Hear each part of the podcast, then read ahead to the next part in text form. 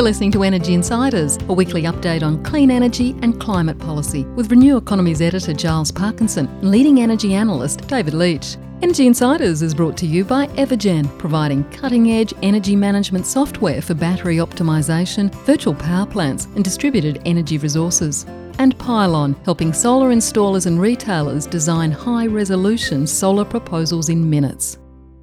Welcome to the latest uh, episode of Energy Insiders uh, for the week uh, that will end on Friday, the 18th of November. Uh, it's David Leach here. Um, uh, head of ITK Consulting, and Giles Parkinson, who would normally be uh, co hosting, is unfortunately out of office today, so you're left with me. Our guest this week will be Matthias Buck, who's the European head of or director for Europe for Agora Energiewende, and I'm sure I've pronounced uh, that, that, that badly. Um, and, and, Matthias gives us an excellent uh, discussion of what's going on in the EEC with the Fit for 55 package. And for the first time in my life, I've actually understood how European legislation works.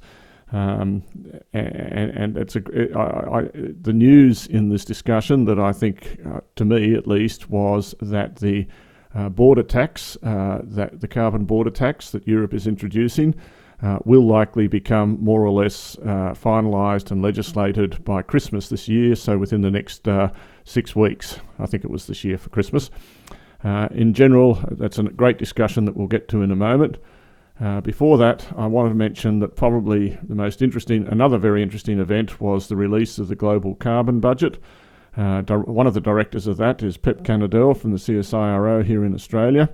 The global carbon budget is arguably the world's most prestigious uh, measurer of global carbon emissions by uh, in various ways, particularly by fuel and also by source. Uh, and you can derive from that a conclusion that um, uh, the world has a 50% chance of getting to one and a half degrees C of warming within the next 10 years. And I would say myself that no matter how hard we work, it's going to be very difficult to avoid one, 1.5 C in fact, I wouldn't put any money on that at all. But to avoid even worse than that, we have to start working even harder. To give you an idea of the scale of um, global warming that I think every Australian and every person in the world should walk around with in their head, it's that oil, oil, coal, and gas that we produce each year that heats us and runs the cars and does all the other jobs, runs industry, adds up to about half a zettajoule. A zettajoule is a million petajoules. Uh, and so we produce and consume about half a zettajoule of oil, coal, and gas in total, whereas ocean heat content last year went up by about 14 zettajoules, maybe even 16, so about 28 times as much. And we've put 200 zettajoules uh, of ocean of heat into the ocean uh, since about 2000, since 1990. These are, these are incredible numbers, and whatever we do, we're not doing it fast enough. Within that, I would also mention that taken over the last decade in, as a whole, the incremental growth in carbon emissions was mostly driven by gas. Coal emissions have been stagnant for a decade, more or less, and oil's gone up a little bit, cement's gone up some, but 60% of that growth was coming from gas. So, gas is not part of the solution, in my opinion. It's not as bad as coal, it's still only 20% of total emissions, but it's a big contributor to the growth in emissions. Now, that may change over the next couple of years uh, because China and India and Vietnam uh, are investing in more uh, coal generation facilities.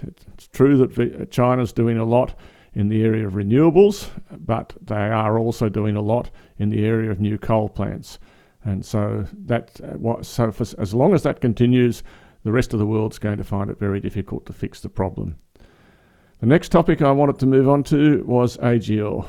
And I've been saying on this podcast for some time uh, that uh, the big three gentailers uh, were sowing the seeds of their own downfall, more or less, in the share market or in their valuation because they were too focused on their existing coal generators.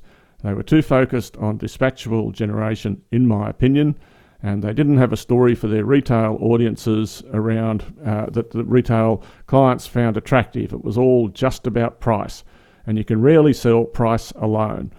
Um, and so we've seen takeovers from uh, uh um, uh, of Origin in place, not yet a done deal. And we've seen four new directors, independent ones, elected at, at AGL. Uh, and these were the directors nominated by the Michael uh, Cannon-Brookes team. The point I want to make is at AGL is that the board now consists of nine directors. Those four that were the Cannon-Brookes nominees, uh, and a fifth one, uh, Miles George, who has a very long history as Chief Executive of Infratil, of uh, Interim Chief Executive at uh, CleanCo in Queensland, as a former Chair of the Clean Energy Council, uh, one of the most knowledgeable and experienced uh, executives in the area of clean energy in Australia. He's also on the board, so I would argue that the Cannon-Brookes nominees, uh, all independent, plus Miles George, also independent, actually are five out of the nine directors, and in position, therefore, if push comes to shove, to uh, to drive change at AGL. That's all. I, we don't know what will happen there, but I, I, wanted to note that. The other thing, uh, finally, before uh, we get to Matthias, and really I should probably have put this at the end rather than before the interview, is that we've seen a lot of switching off in South Australia of solar for good reasons. But what it's demonstrated is that the system services in South Australia still don't have enough grid forming inverters. We are moving in Australia to an inverter based system. And we can have grid forming inverters to provide all the inertia and frequency control and uh, the other good stuff, uh, and we can actually distribute them throughout a country, a big geographic area in South Australia, quite easily. Uh, if once that technology becomes uh, accepted as, and we, it, when we do that, there'll be a lot less need to uh, forcibly switch off solar generation. You'll still need to be spilled a little bit if there's too much of it and nowhere for it to go. Uh, but it'll be able to, it won't have to be switched off just because there's a lack of uh, system services uh, from inverter based equipment. We can, we can fix that problem. Well, without uh, further ado, it's an absolute uh, pleasure to head on to our interview with Matthias Buck. Matthias Buck, uh, Director Europe for Agora Energiewende, Thanks very much for joining the Energy Insiders uh, uh, podcast. Yes, thanks to you. Good morning.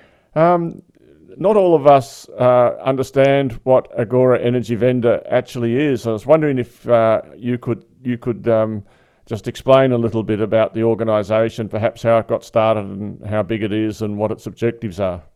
Yes. Uh, so the initiative behind Agora Energiewende was the realization that the energy transition, as you say in English, is across a political spectrum a generational project. So it is a project that, by its nature, um, is beyond just one legislative mandate, one political mandate. Now, against this background, um, several philanthropic organizations um, specifically the European Climate Foundation and the Mercator Foundation in Germany, um, decided in 2011 that there would be some space needed in the German political discourse to articulate the, uh, the views on what's next for the Energiewende in Germany. At the time, the Energiewende was um, very much a German project. And um, so they decided to set up um, essentially a platform to bring the, uh, the stakeholders together and to exchange on the next challenges and what are specific steps to take. And this was kind of the nucleus of Agora and Energiewende. So the term is lent from the Greek agora, which is was the public space in Athens where people met to discuss public matters. And so this is kind of the inspiration. And in a way, this is how we seek to work. So we are um, doing uh, sound, robust research. And on the basis of um, technical studies, sometimes done in house, sometimes done by consultants, we are um, uh, engaging with stakeholders, companies, politicians, so decision makers in a, in a broader sense, and um, try to get their perspective on the challenges and then um, are developing pragmatic, practical, but forward looking solutions for the next challenges that are coming up. And this has been uh, quite successful in the German context as an approach to really um, help the project Energiewende to stay its course. And uh, because of the uh, success um, of the German approach, our funders um, essentially decided this this is worth scaling. And today uh, we are working um, with the same approach in Europe, so focusing specifically on the European policy process. So the EU 27, as we said, the 20, 27 countries that currently make up the European Union, um, as well as some of the neighborhood. Um, and we are also working increasingly with international partners, so with think tanks in other countries that um, we support in um, taking a similar approach to the way we are working. So, kind of combining robust scientific research with uh, a dialogue that um, brings together the, the key stakeholders on a specific topic, and then to translate it uh, this this work into tangible, pragmatic policy proposals. So this is And how course- we work, um, and and important I think for uh, for us as well is we are uh, still more than 80% of our funding is philanthropic funding. So we are not uh, singing anyone's uh, hymn, so to speak. Yeah, but we are only following our mandate, which is to help reduce emissions as fast as possible. Yes, indeed. And, uh, you know, you'll ex- excuse my Australian pronunciation of en- uh, energy vonda, uh, the energy transition, but certainly when I started my own work in this area in about 2006, uh, Germany was the leader and al- already we were seeing the impact on European utilities. But if we fast forward to 2022, uh, you know, carbon emissions have continued, although they have uh, fallen in Europe from, from those days, but they still obviously have a long way to fall in every country. And uh, perhaps the latest initiative in Europe is the EU 55 one. And I wonder if you could just exp- explain briefly um, two things. Firstly, what it is, and secondly, more or less exactly where it's up to in the political and legal process, because I must say I get confused. Uh, there seem to be so many steps, and every time I think it's a done deal, I find out there's another step. yes, I I get it. so, um, you know, I will not disclose my age, but of course, uh, to dub a legislative package fit for 55 is something probably that should be reconsidered. That's for all the listeners. But um, why uh, fit for 55? Because um, in Europe we have in uh, 2020 um, agreed, and this is uh, set out in legislation, to um, become climate neutral across the continent by latest 2050. And um, there's an interim step in 2030, and this is reducing greenhouse gas emissions in Europe by at least 55% compared to 1990 levels. Now, the previous climate target that we had for 2030 was minus 40%. Now we're increasing this target to minus 55%. And um, we are far beyond the point in Europe where just by addressing one sector, you could reduce greenhouse gas emissions by 15% across the economy. So the Fit for 55 legislative package is essentially um, it's a whole bundle of legislative proposals to um, reduce greenhouse gas emissions across the economy in Europe by at least 55% by 2030. But if you allow, uh, David, I, say a few words on the sectors that it entails. So for the power sector, um, the minus 55% essentially means um, uh, stopping the use of coal for power generation by 2030. A massive ramp up of renewable electricity, so particularly wind onshore, offshore, and solar PV, and to also start converting um, district heating and cooling systems towards renewable uh, uh, and waste heat. Um, for the industry, it means that um, some part of the industrial asset base needs to be converted from emitting processes to non-emitting processes or processes with lower emissions. So specifically, if you think about um, steel production, moving from uh, using coal to at least moving uh, using gas or potentially clean hydrogen. Um, it also means for industry replacing much of the low temperature heat processes um, where currently gas is often used by um, heat pumps. Um, for buildings, it's ramping up the renovation rate of buildings, the depth of renovation, installing heat pumps. Um, for uh, mobility, it means um, 35 to 40 million electric vehicles on the road um, by 2030, which of course has uh, massive implications for the infrastructure for charging, etc., and also the integration into the power system of all these electric vehicles. And it also expands to the land use sector, so agriculture and forestry.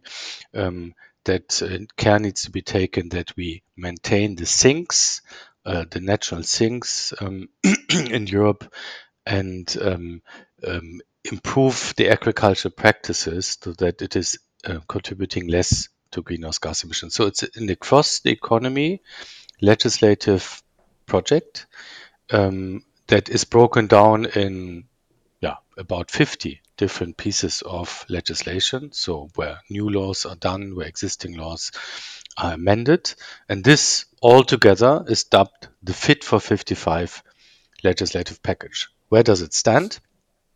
Um, well, yes, yes. Yeah. Where does it stand? So, if, if I look at it, there's the EU ETS, which will be strengthened, as I understand it, by mm-hmm. a reduction. And it, it, perhaps we could just go, through, you know, uh, through the main sectors: uh, energy, I guess, industry, buildings, and transport. If we just went through those 4 mm-hmm. sectors, and and and you could mention the legislative status or the legal status of, of, of the plan at the moment. Yeah. So on the um, excuse me. So we've had a full bundle of uh, legislative proposals in uh, summer 2021, so a bit more than a year ago. And um, so, what are the steps in Europe? The steps is that um, the European Commission is proposing uh, modifications on new European laws. Then the European Parliament, which is directly elected by citizens in Europe, is uh, deliberating on those proposals and they are stacking up amendments they would like to see to be able to support a proposal.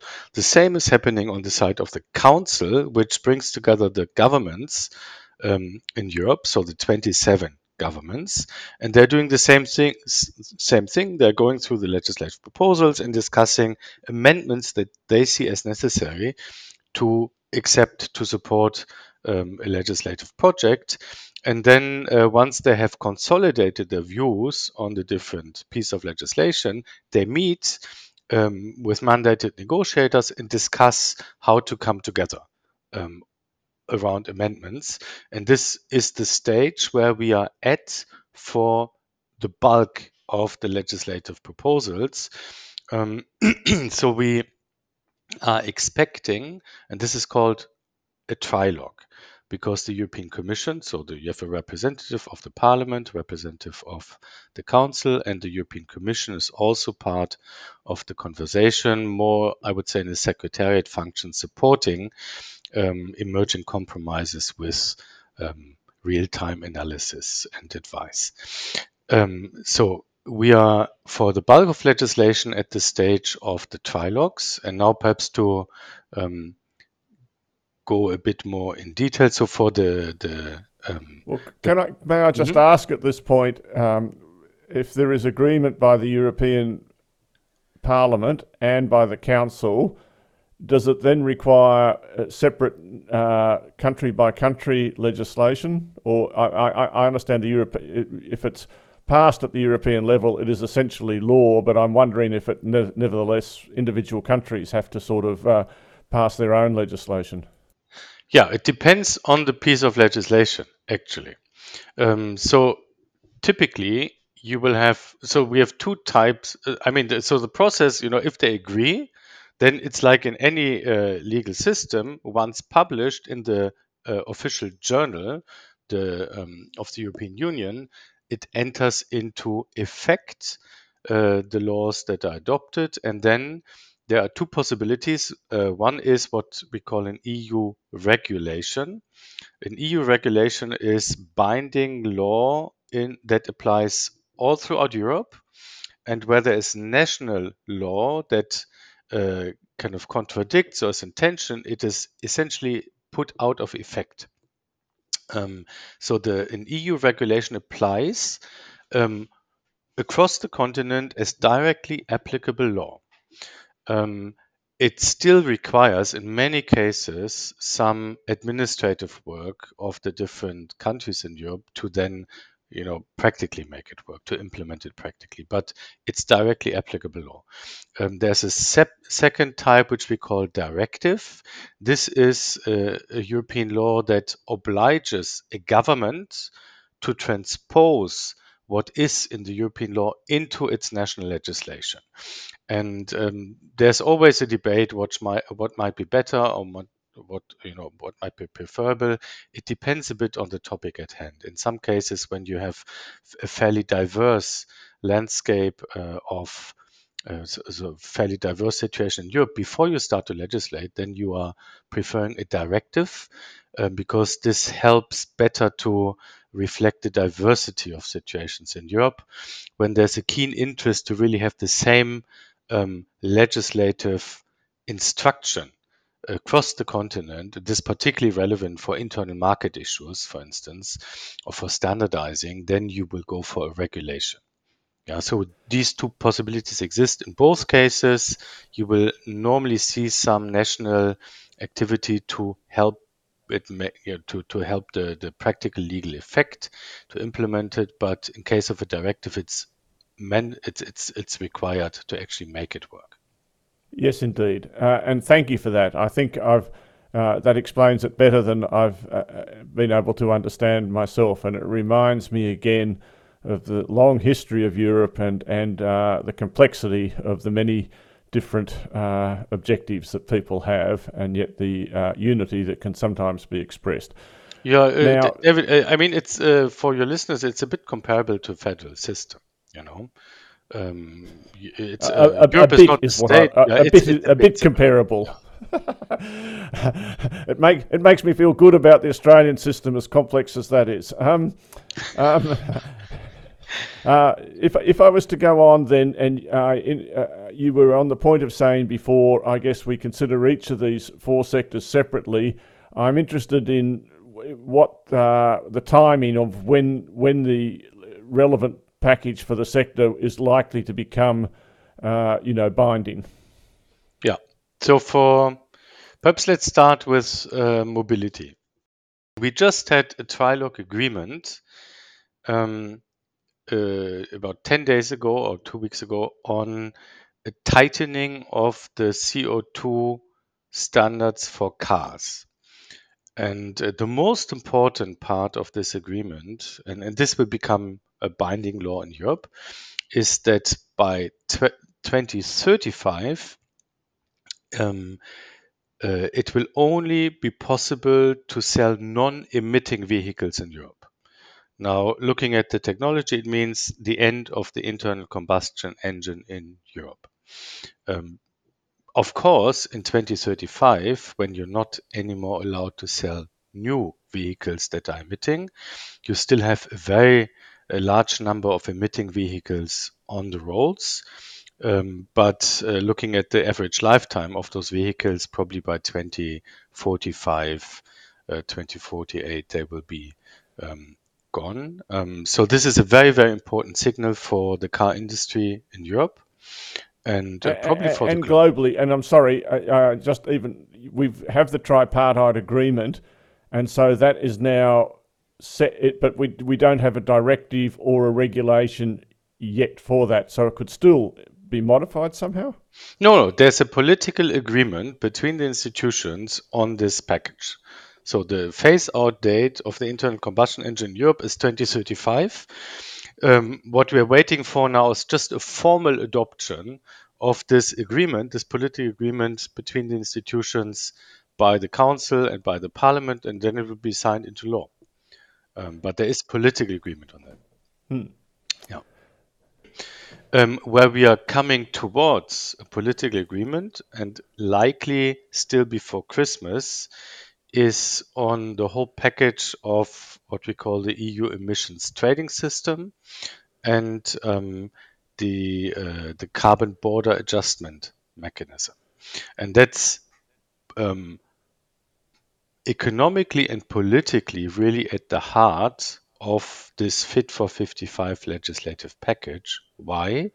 Because um, it determines um, essentially the economics of the industrial transition.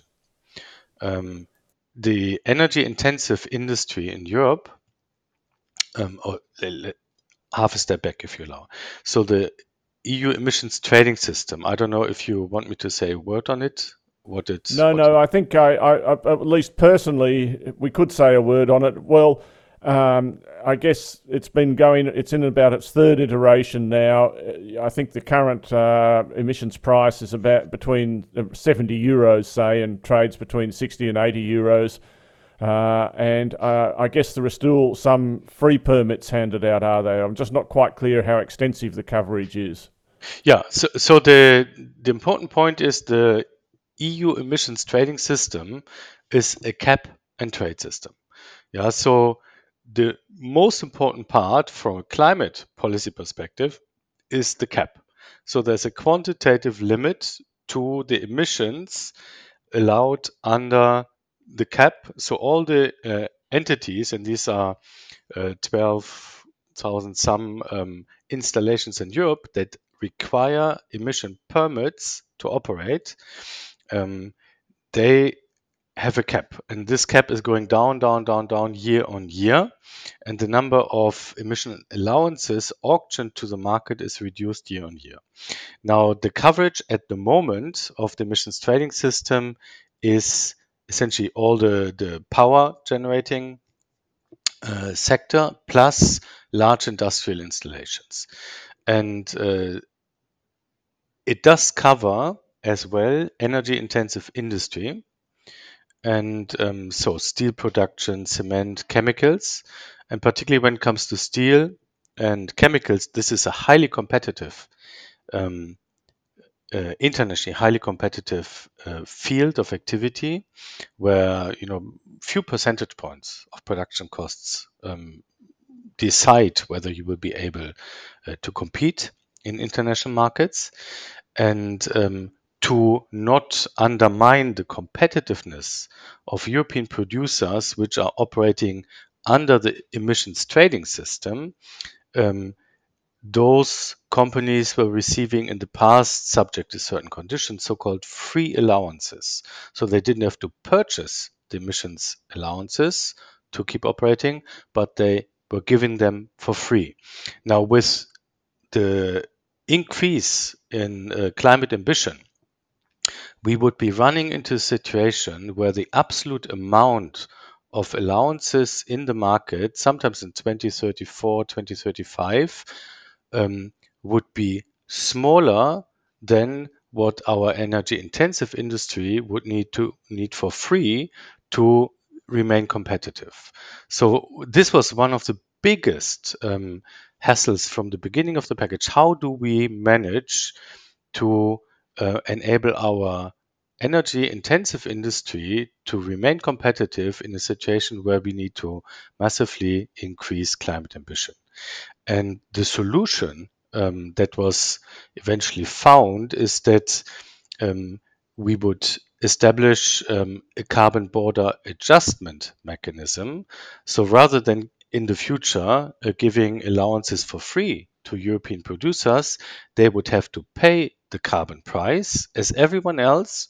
But uh, to, to balance this, also imports of products would be um, looked at, and if they um, and, and then there would be some adjustment to the, the imported products so they are also reflecting a carbon price similar to the one paid in Europe. And this is called the carbon adjustment um, border mechanism, which is very has been very contentious um, from our international partners, but um, it is really integral to the the package, uh, the Fit for 55 package to work, and um, as you well know from Australia and every uh, highly industrialized country, industry and the, the, the ability of industry to engage with, with climate policy is really at the heart, politically and economically, uh, of the transition. And so, this package of EU emissions trading system reform plus carbon border adjustment mechanism um, was the most complicated uh, to develop and to argue through the legislative process. And we are now expecting an agreement in the trilogue on this package still before Christmas. So this would be a huge step um, and really um, clear the way for agreement on all the other parts of the package. I think that's uh, that is certainly very exciting, and I didn't realise that an agreement before Christmas was still uh, was likely. Um, uh, uh look, I, I, I, want to come back to that because the uh, point that is often made is that no matter what the law, the question is whether it will in fact actually occur. So when I talk to the wind and solar people and see, for instance, that the wind guys don't make any money, um, and, you know the amount of installations is still uh, not necessarily consistent with with the with with the law. That's one thing. But before we get to that, I would like to understand because obviously we know that uh, the bear in the room um, has been uh, the uh, war in Ukraine and the tremendous lift in um, energy prices and, and the rationing of gas. Uh, how do you, ex- and I guess there's a lot of debate uh, as to whether this uh, war will accelerate the change or in fact provide there are also arguments from everyone that they want to do more gas and coal because that's the answer um, I, I, just would be interested in how how the war is affecting the the part the package and indeed the decarbonisation from Europe's perspective. Mm-hmm. Yeah, so I think the the first nobody had this on their radar.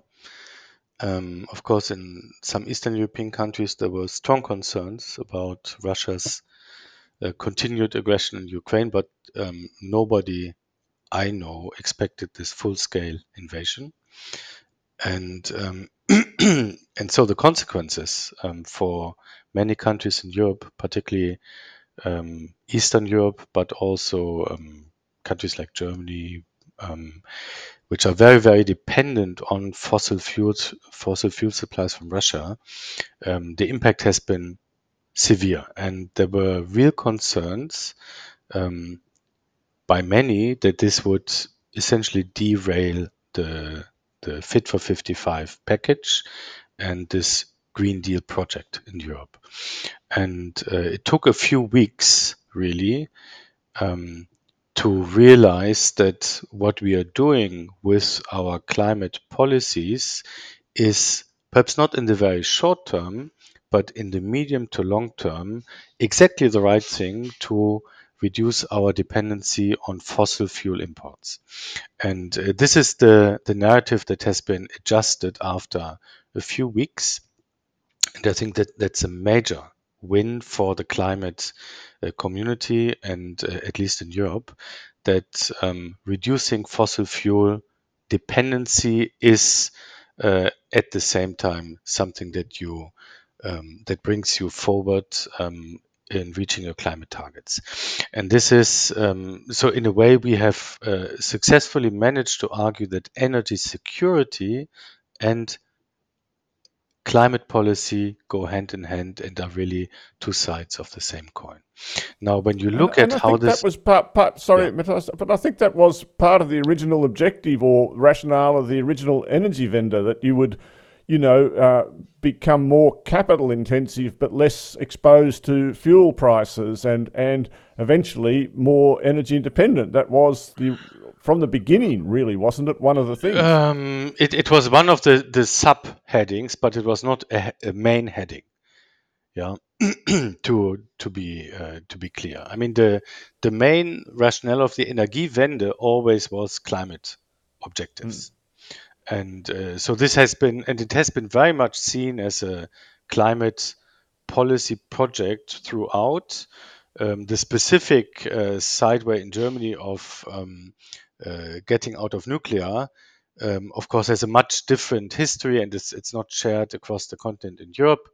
Some countries have a different perspective on the role of nuclear in the in the decarbonized um, power let's, mix. Let's not talk about. Let, us not talk we, about that. Let's not. But but the, the key issue now, and, and this was really forced to a decision by this uh, by Russia's invasion of Ukraine, was how does climate policy and what we need to uh, prevent the climate crisis from getting worse, how does this now relate to this really burning issue of energy security?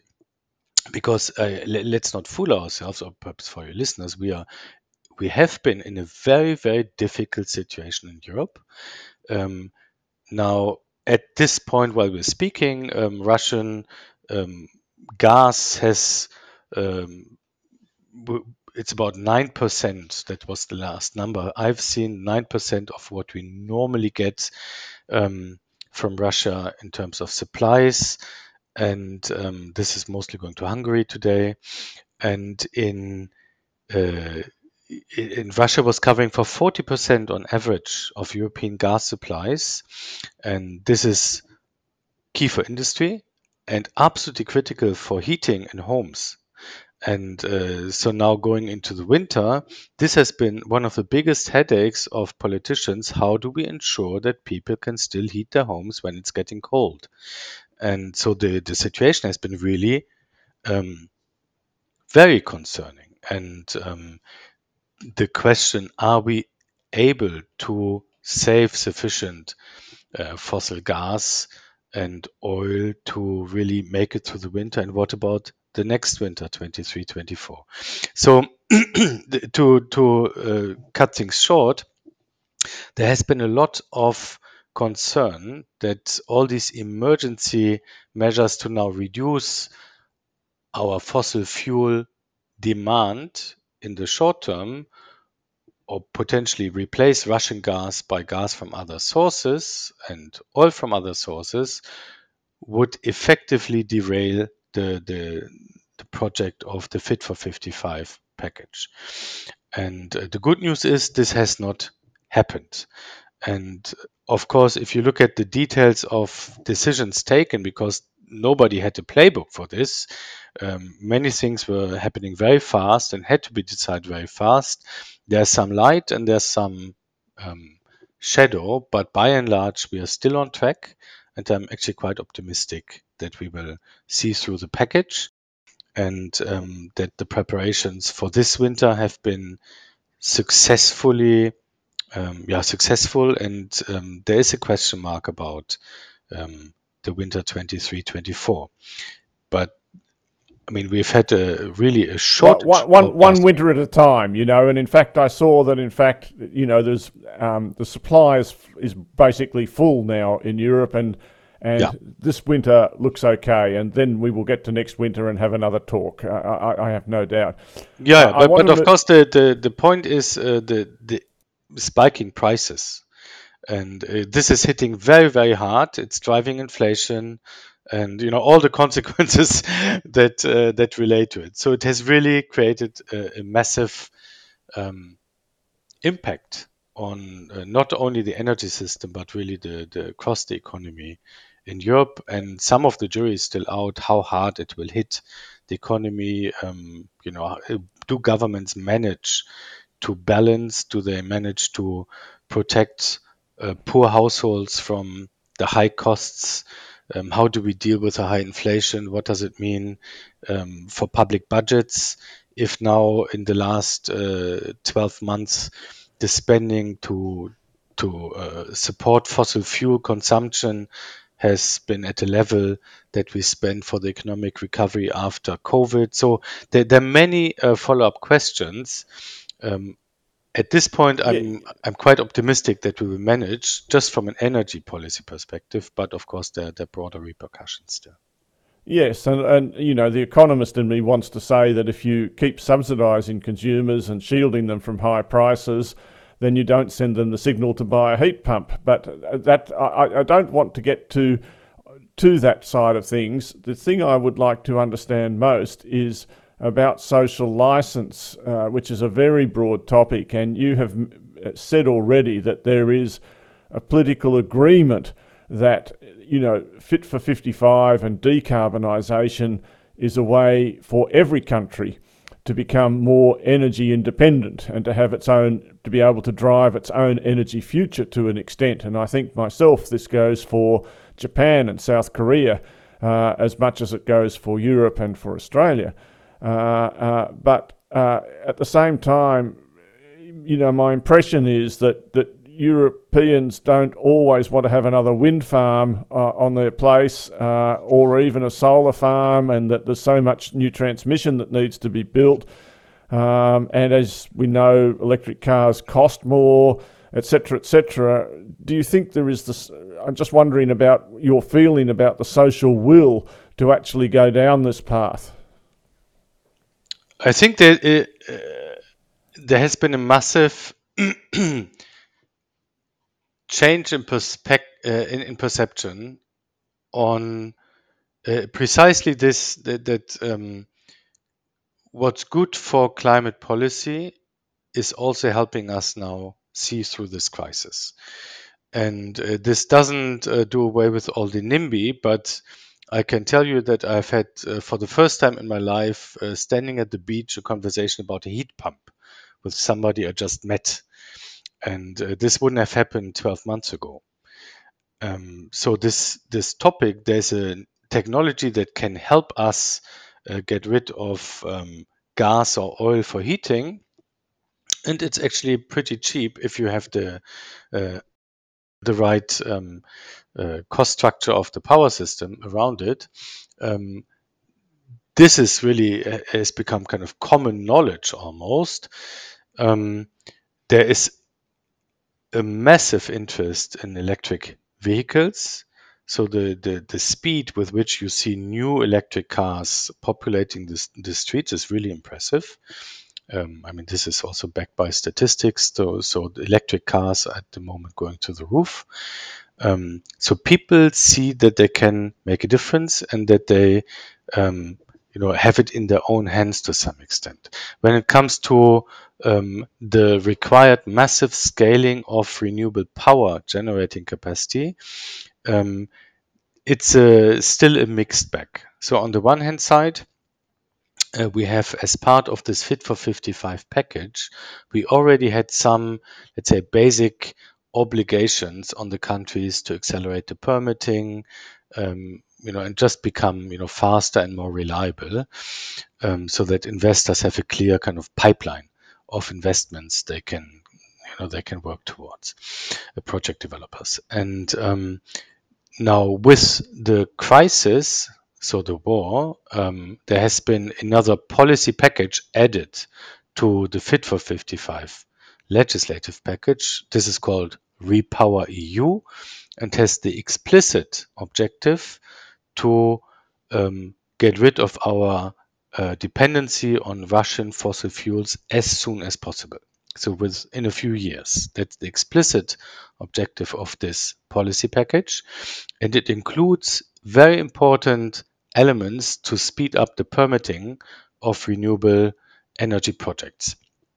Um, to give you some examples, the um, and, and this is kind of added was added to the legislative proposals on renewable energy, which are part of this Fit for 55 package. Uh, so what's new there uh, is the idea that countries in Europe will designate, will be obliged to designate so-called go-to areas for renewables. Um, so a minimum amount of the um, potentially available land for solar PV and for wind will have to be designated upfront as this is um, suitable for renewable energies. And then the permitting um, duration in those areas for the developers will be drastically shortened. At the moment, we have in some kind of across the board five to seven years of permitting duration, which is crazy, yeah, and reflects much of the the resistance. So the NIMBY, the classical NIMBY, um, against specific projects developed in your neighborhood, um, and uh, this idea of go to areas will change it. We are also changing our legislation of that is protecting nature and species in the sense that um, renewable energy projects are seen as in being in the overriding public interest. And uh, this particular legal status will help when it comes to um, situations where uh, it is not clear whether, you know, for instance, some uh, birds may be threatened from a wind park. Um, then it is clear that uh, the wind park can go ahead if you take some protective measures for the bird species at population level. Um, so, and, and these these clarifications, in my view, will really help to speed up the scaling of renewables in Europe. Um, we are expecting these days that ministers in the council will effectively decide to front load this part of um, the package to, already put it into effect this overriding public interest notion this go to area notion. So countries will already start implementing it um, although the renewable energy directive proper um, is still under development in the legislative process and will only enter into effect probably end of next year.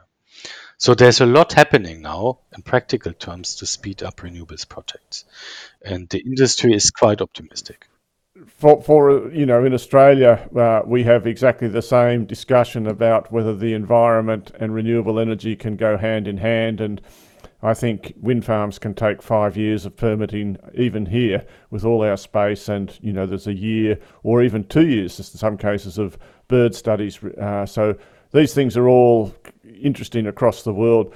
Matthias, I think uh, I, I, thank you for this uh, uh, uh, discussion. It's been very helpful to me, and I hope to our listeners. I, I feel I have a, a, much better understanding of the legal and uh, history and where Europe is going.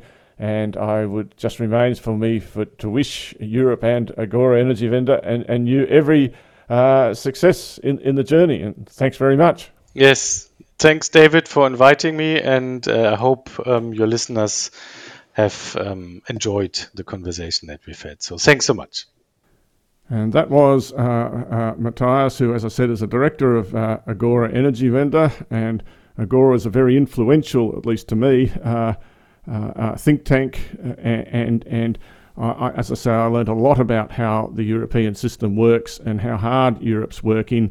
Uh, it's long really been the model for, in some ways, for how that everyone else can adopt. They went through a lot of trouble in Europe with their carbon pricing and cap and trade, but now it's working well. Uh, the, that cap is tightening up by a few percent every year. Uh, and it's going to be extended into uh, carbon uh, intensive steel production and thing. And then we've got that big news uh, that we're going to get the uh, carbon border tax uh, by Christmas. We've got the tremendous popularity. The worldwide EV revolution has really been led out of both China and Europe. and it's leaving Japan behind at a rate of knots. But meanwhile, Hyundai is coming through, and, and the South Koreans quite well. And so there's a lot of opportunity. It's fantastic opportunities in this uh, decarbonisation space, uh, as well as threats. Australia is most often focused on the threats to our to our big uh, oil and gas exp- uh, coal and uh, gas exports. Uh, but look, if you look at companies like Enphase and SolarEdge in the United States, like Enphase share price was nearly broke at one stage, went from one dollar, now it's 300 US dollars. I mean, over the last four years. There are a lot of money being. Uh, Hyundai will gain global market share, I think. Uh, Tesla is the uh, world's most valuable EV company and very profitable as well. There's a tremendous amount of opportunity as we see in lithium shares. I'd like to thank our uh, uh sponsors, uh, Pylon and Evergen. It's not the same podcast without Giles, so hopefully he'll be here next time to get things back on an even keel. Thanks very much. Energy Insiders was brought to you by Evergen, the market leading renewable energy software business that optimises residential and commercial solar and battery systems. Evergen enables large numbers of systems to operate as a single fleet, so network operators can use them as a virtual power plant, generating significant value for consumers, network operators, and the energy system as a whole. Evergen software is powering the energy system of the future. Energy Insiders was also brought to you by Pylon. Pylon provides easy to use solid design software for installers and retailers with pay as you go pricing, no monthly cost, and no lock in contracts. Join Australia's top solar companies who trust Pylon to design high resolution, CEC ready solar proposals.